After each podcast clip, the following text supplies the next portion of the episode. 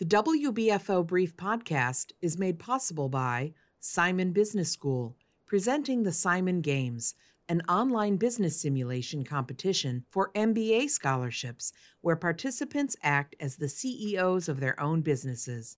Learn more at simon.rochester.edu slash Simon Games.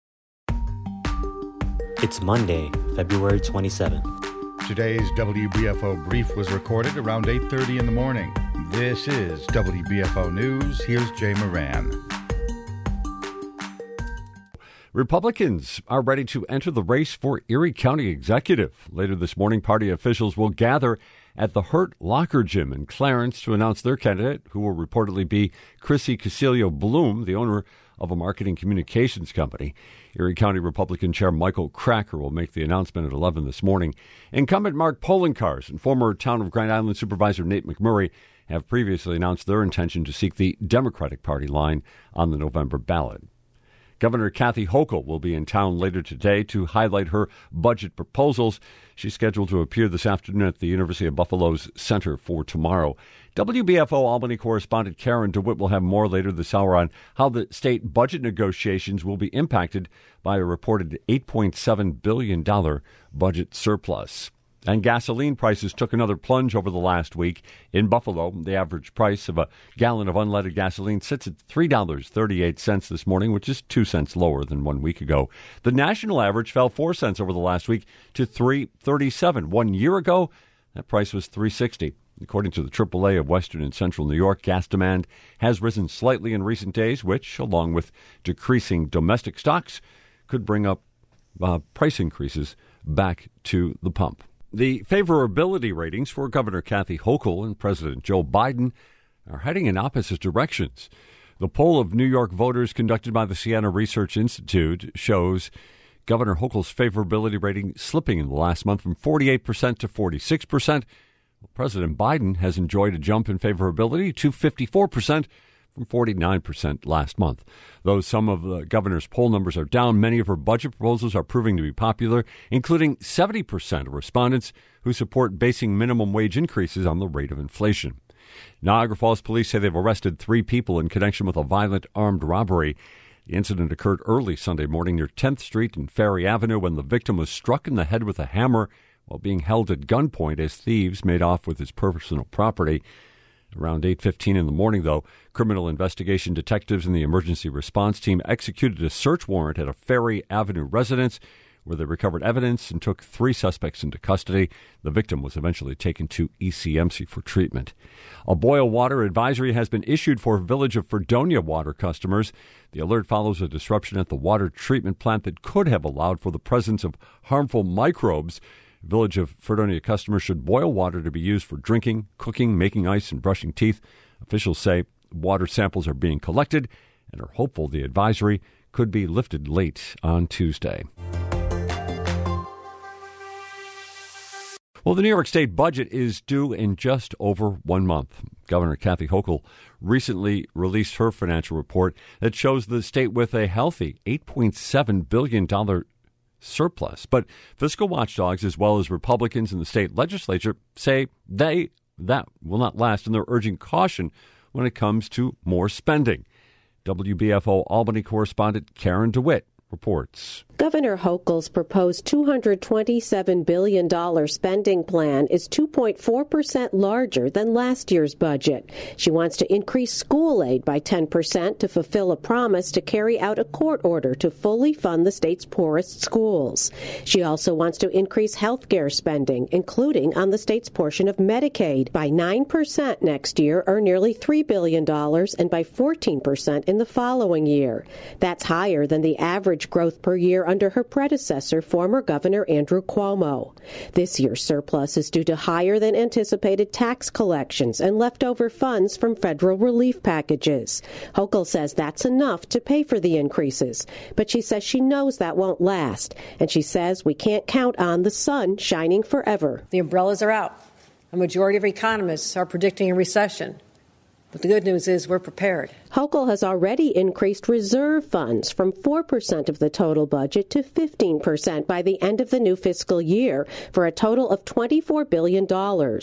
Patrick Orecki with the fiscal watchdog group Citizens Budget Commission says the governor is smart to set aside money for the future. In the short term, accelerating the deposits to the reserves are a really, really good thing. That's big, um, and being prepared for a recession is really important. But he says the reserves aren't enough to offset the proposed spending increases that he says will cause a fiscal cliff. He says that could cause deficits as large as $9 billion in just a couple of years. Orecki believes the higher than expected tax revenue collections are an anomaly because of the changes to deducting state and local taxes from federal tax returns, known as SALT. He says the governor's own budget office predicts that tax revenues will start to decline beginning this year. The budget office also expects more bad news wage growth to slow by 2.4%, and Wall Street bonuses, which are a significant source of tax revenue for the state, could decline steeply by 27%. Traditionally, the governor's budget proposal represents the floor for state spending, and the legislature then tries to increase it. But Orecki says lawmakers would be wise to curb that impulse this year an emphasis on restraining spending now and trying not to grow those gaps any further is really, really important. It'll make closing them in the future easier. The state Senate and Assembly are due to release their spending proposals on March 14th. In Albany, I'm Karen DeWitt. Well, there are growing calls to close the Roxham Road crossing from northern New York into Quebec. The unofficial crossing has been used by growing numbers of asylum seekers to get into Canada, but Quebec has complained that the influx of refugees has placed too much of a burden on the province's social services and community aid groups. As correspondent Dan Karpenchuk reports, the debate over a closure of the crossing is also on the rise. The latest twist to the debate comes from opposition groups in Quebec and in Ottawa and even the Premier, Francois Legault, is speaking out. Je pense que c'est important que tout le monde comprenne là, que le problème du Québec, in an opinion editorial, Legault called on Prime Minister Justin Trudeau to redirect asylum seekers to other provinces and saying it's time to do something about Roxham Road. Legault wrote that Trudeau's good intentions have become a real problem for Quebec. He says the number of asylum seekers arriving in Quebec through Roxham Road has exploded, reaching more than 39,000 in the past year, and services in his province are bursting at the seams. The mayor of Montreal has added her voice to those demanding something be done. She says asylum seekers are now adding to the homeless problem in her city. In Ottawa, Pierre Poilievre, the leader of the official opposition Conservative Party, is also demanding that Trudeau close Roxham Road, saying he's done it before. He closed Roxham Road during the COVID period, but then he decided to reopen it. That was a decision, it wasn't an accident. So we as a country can close that border crossing. If we are a real country, we have borders. And if this is a real prime minister, he is responsible for those borders. But Prime Minister Trudeau says that approach is too simplistic a solution. Yes, if Pierre Poilievre wants to build a wall at Roxham Road, someone could do that. The problem is we have 6,000 kilometers worth of undefended shared border with the United States. In Quebec, other politicians say the real solution lies in renegotiating the Safe Third Country Agreement, where refugee claimants are required to ask for refugee protection in the first safe country they arrive in. And at official border crossings, a country can reject an asylum application if that person has already been granted protection by another country. So the answer for most is to use an unofficial crossing such as Roxham Road. Gabriel Nadeau-Dubois is with the Quebec Solidaire Party. The only sustainable solution here is to suspend or renegotiate the Safe Third Country Agreement. That would permit the people that want to access the territory of Quebec and Canada to do it crossing regular uh, border offices. This is the only sustainable solution. The Trudeau government has begun sending asylum seekers who cross into Quebec to other provinces, and that's easing some of the pressure on the French speaking province. Trudeau also says talks are ongoing with the U.S. about the problem. There are uh, continually ongoing conversations about how we can ensure uh, that it's not beneficial for people to uh, cro- try and cross the border at great uh, personal expense, at great personal risk. Some politicians, however, say it's not just a question of renegotiating the Safe Third Country Agreement, but the focus should be on Ottawa being better able to control the border. Meanwhile, there appears to be no end in sight for now for the number of asylum seekers heading for Roxham Road. Trudeau has maintained that closing Roxham won't stop them trying to get into Canada. It's an issue that's also plaguing some U.S. cities. The mayor of New York, Eric Adams, recently said his administration helps asylum seekers by providing them tickets to go elsewhere, including Canada. For WBFO News, I'm Dan Karpenchuk in Toronto.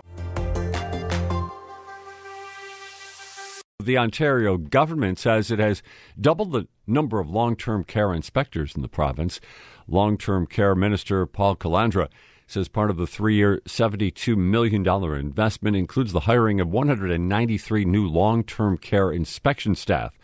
Calandra says the new hires strengthen Ontario's inspection regime as part of changes brought in to bolster enforcement in late 2021. Those changes came in the wake of a scathing independent report that found the province's outdated oversight and chronic underfunding contributed to the COVID 19 pandemic's deadly consequences in long term care.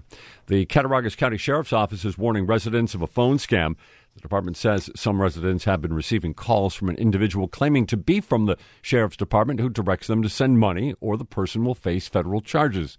In another scam, an individual is informed they have failed to provide a DNA sample and were instructed to send money or face federal charges. The Sheriff's Office reminds the public to not give out personal information or send funds electronically over the phone. Moving on to sports, the Buffalo Sabres beat the Washington Capitals 7 to 4 at KeyBank Center on Sunday. That's the third straight win for the Sabres. Dylan Cozens had the hat trick. Tage Thompson notched his 40th goal for the Sabres, who uh, will be home tomorrow night against the Columbus Blue Jackets. Local college basketball, St. Bonaventure bounced back with an 89 76 victory over St. Joe's on Sunday. The Bonnies improved to 14 and 16 after losing five straight. Elsewhere, Niagara lost to St. Peter's. Canisius beat Fairfield. Be sure to like or subscribe so you can help others find this podcast. And if you love it, by all means, leave a review too. The WBFO Brief Podcast and the award winning journalism of WBFO's news team is made possible by members. Thanks for listening.